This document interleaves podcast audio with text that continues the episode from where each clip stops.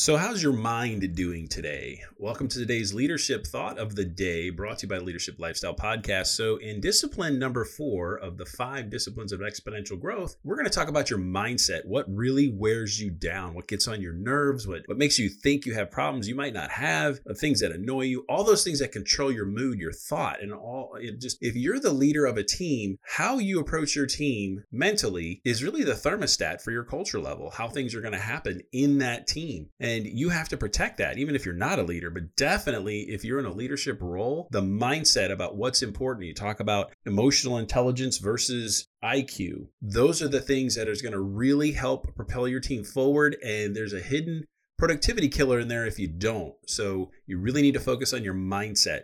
So today's leadership thought of the day brought to you by the Leadership Lifestyle Podcast grow yourself just a little bit more.